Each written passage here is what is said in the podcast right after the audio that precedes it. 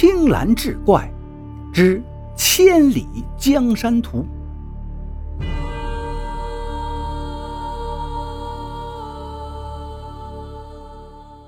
话说民国时期，金门道帮的吴老帮主因病多日不能下床，老帮主自己知道时日不多了，于是以商议帮会继承人的名义。叫来了自己的二徒弟马前。自从这老帮主得了病之后，马前在帮会里是只手遮天，早已经是实际的掌权者了。然而马前人如其名，爱财如命，只要是值钱的物件，根本不再谈什么盗富济贫、替天行道这些帮会宗旨。只要他看上的东西没有拿不来的，最近更是跟日本商人勾搭成奸，盗取了很多宝贝卖给日本人。老帮主也十分无奈，只能任由他胡作非为。老帮主把马前叫到床边说：“我知道我这日子不多了，然而帮会不能一日无主，所以我想。”话刚说到这儿，马前接了话：“师傅，您会好起来的。”可是马前心里却是这样想：这师傅应该是要把帮会的位子传给我吧？谁知老帮主喘了喘气，继续道：“按照帮中的规矩，帮主的位子要传给大徒弟。”马前一听，这气就不打一处来。师傅确实在自己之前收过一个徒弟，可是这个大徒弟马前都没有见过，他的身份更是一个谜。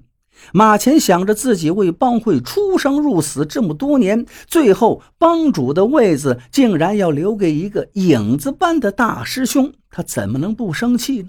于是马前说道：“师傅呀，大师兄自从离开师门就下落不明了，怎么能接替帮主的位子呀？”老帮主微微点了点头，仿佛觉得马前说的也有道理，又说道：“按照规矩，二徒弟如果接替帮会帮主，需要立下血状，盗取一件珍奇之物以来服众。现如今这金门的首宝，当是……马前心知这金门首宝是何物，那正是已故。”著名的手艺人米石的威画《千里江山图》，据说这幅威画只有巴掌大小，却画着大小山峰五十余座，花鸟鱼虫、山川河流，在放大镜下无不是栩栩如生。自从米石去世之后，这幅威画的下落更是成了米家恪守的秘密。然而，要取得《千里江山图》，必要立下血状。可是，想想帮主的位置以及得到了名画，还可以卖给日本人，换个好价钱。马前一狠心，咬破手指，立下血状，言明如若取不到这《千里江山图》，就自断右手，从此退出帮会。如果要取得千里江山图，首先就要混入米府。现如今，米府的当家人是米石的儿子米竹，恰巧米府正在招用人。马前呢，平日很谨慎，外界少有人见过他的真面目，所以米府没有人识破他的真实身份。成功混入米府之后，马前被派往后院做些杂事。说也奇怪，堂堂的米府后院竟然养了一条又脏又老的长毛狗，平时都是老管家亲自喂养。米竹也对这条老狗非常宠爱，时不时就过来看看这条老狗，还要给带些好吃的。细心观察几天之后，马前觉得名画藏在米竹卧室的可能性非常之大。这一天，趁着米竹喝醉了，马前用香皂印下了米竹卧室钥匙的模型。几天后，马前趁米竹外出，偷偷的潜入了米竹的卧室。这个卧室十分简单，几乎没有摆放什么家具，很快，马前发现摆着鱼缸的一个半人高的柜子非常可疑。马前打开柜子，发现柜子里面还藏有暗格。马前心中十分欣喜，心想马上就要大功告成了。可是当他打开暗格，却发现一个酷似密码箱的东西。箱子外面有红、白、黑三色按钮。马前毕竟是见过世面，这三个按钮肯定就是开启箱子的密码了。必须按照主人设置的顺序按下三个按钮，才能打开箱子。如果按错，则有可能报警。马前不敢轻举妄动，留给他的时间并不多。马前强迫自己冷静下来，希望能从房间里找到什么开启密码的线索。在房间里又转了几圈，依然没有头绪的马前，目光无意中落在了柜子上的鱼缸上面。仔细观察，马前惊讶地发现，这三条鱼并不是真鱼，而是用特殊的蜜蜡做成的假鱼，而且假鱼的颜色正好就是红、白、黑三色。马前还发现，这三条鱼身下都有一根极细的银线。与鱼缸底部相连，三条鱼还会交替的上浮。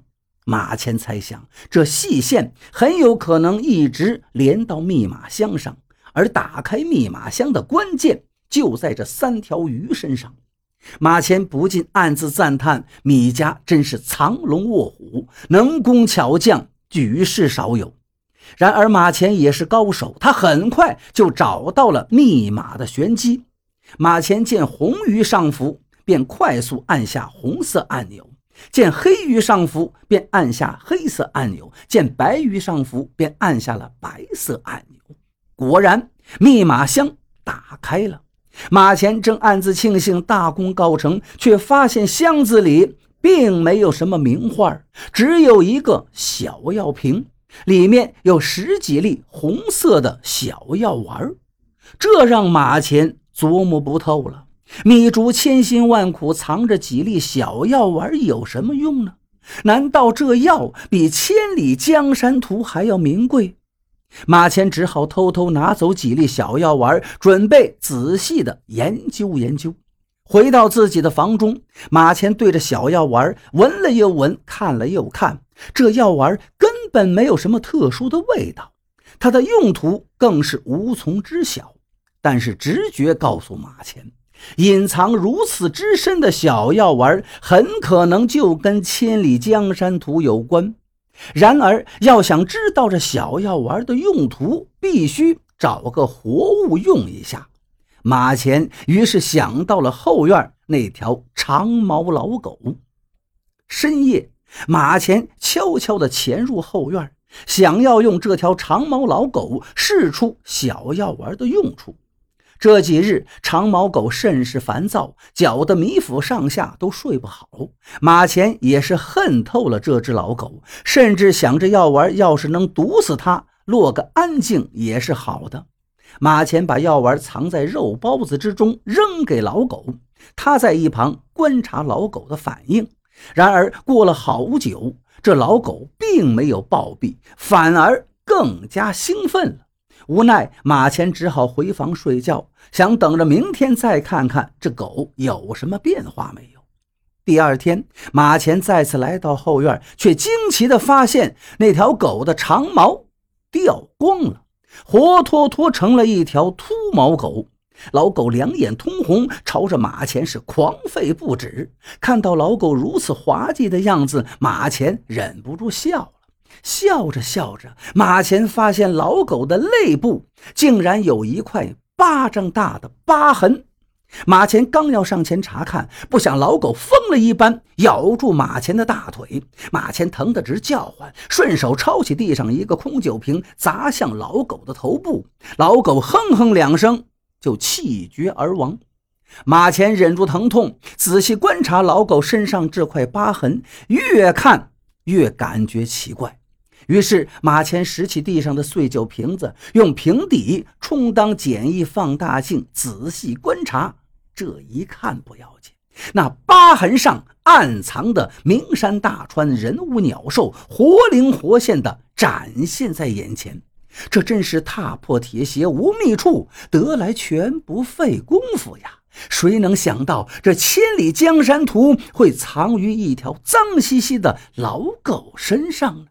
马前急忙取出小刀，将老狗身上这块皮割了下来。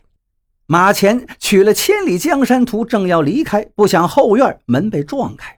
米竹和老管家听到了老狗的惨叫，带着十几个家丁赶到了后院。看到马前大腿上被狗咬后流血的伤口，以及马前手里血淋淋的狗皮，米竹已经明白了一切。马前扬了扬手里的狗皮，笑道：“米老爷，这千里江山图让我找的好苦啊！米府家大业大，这画儿呢，就当是您给我的工钱了。”说完，马前是翻墙逃遁。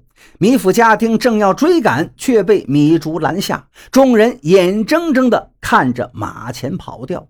众人不解，米竹则不慌不忙地从兜里掏出一张画像，画像上正是马前。米竹把画像撕碎，扔到脚下，叹道：“不知道我师父吴老帮主他现在怎样了？”原来这米竹虽然长于富贵人家，打小却有一个偷盗的癖好，甚至一度离家出走，隐瞒身份，投奔吴老帮主。吴老帮主见米竹聪明伶俐，甚是喜爱，便收为大弟子。在老帮主的调教下，米竹领会了替天行道的帮会宗旨。日渐长大之后，遵从吴老帮主的意思，下山回到了米府。跟父亲学习手艺，过上了普通人的生活。这一日，米竹救了一条患有严重皮肤病的小狗，在他悉心照顾之下，小狗终于痊愈，却留下了一块疤痕。米竹的父亲李石敏锐地发现，小狗身上这块疤痕在放大镜下仿佛是名山大川，于是结合微画技艺和特殊颜料，在小狗身上作画。这便是千里江山图。此画的神奇之处还在于画上的图案平时不会出现，只有让狗吃了特殊配置的药丸，图案才会显现。吃了药丸，狗毛还会自然脱落，便于欣赏画作。这也避免了剃刀极其容易伤到狗的皮肤而损坏千里江山图的危险。可以说，这药丸是《千里江山图》长期保存的关键和保障。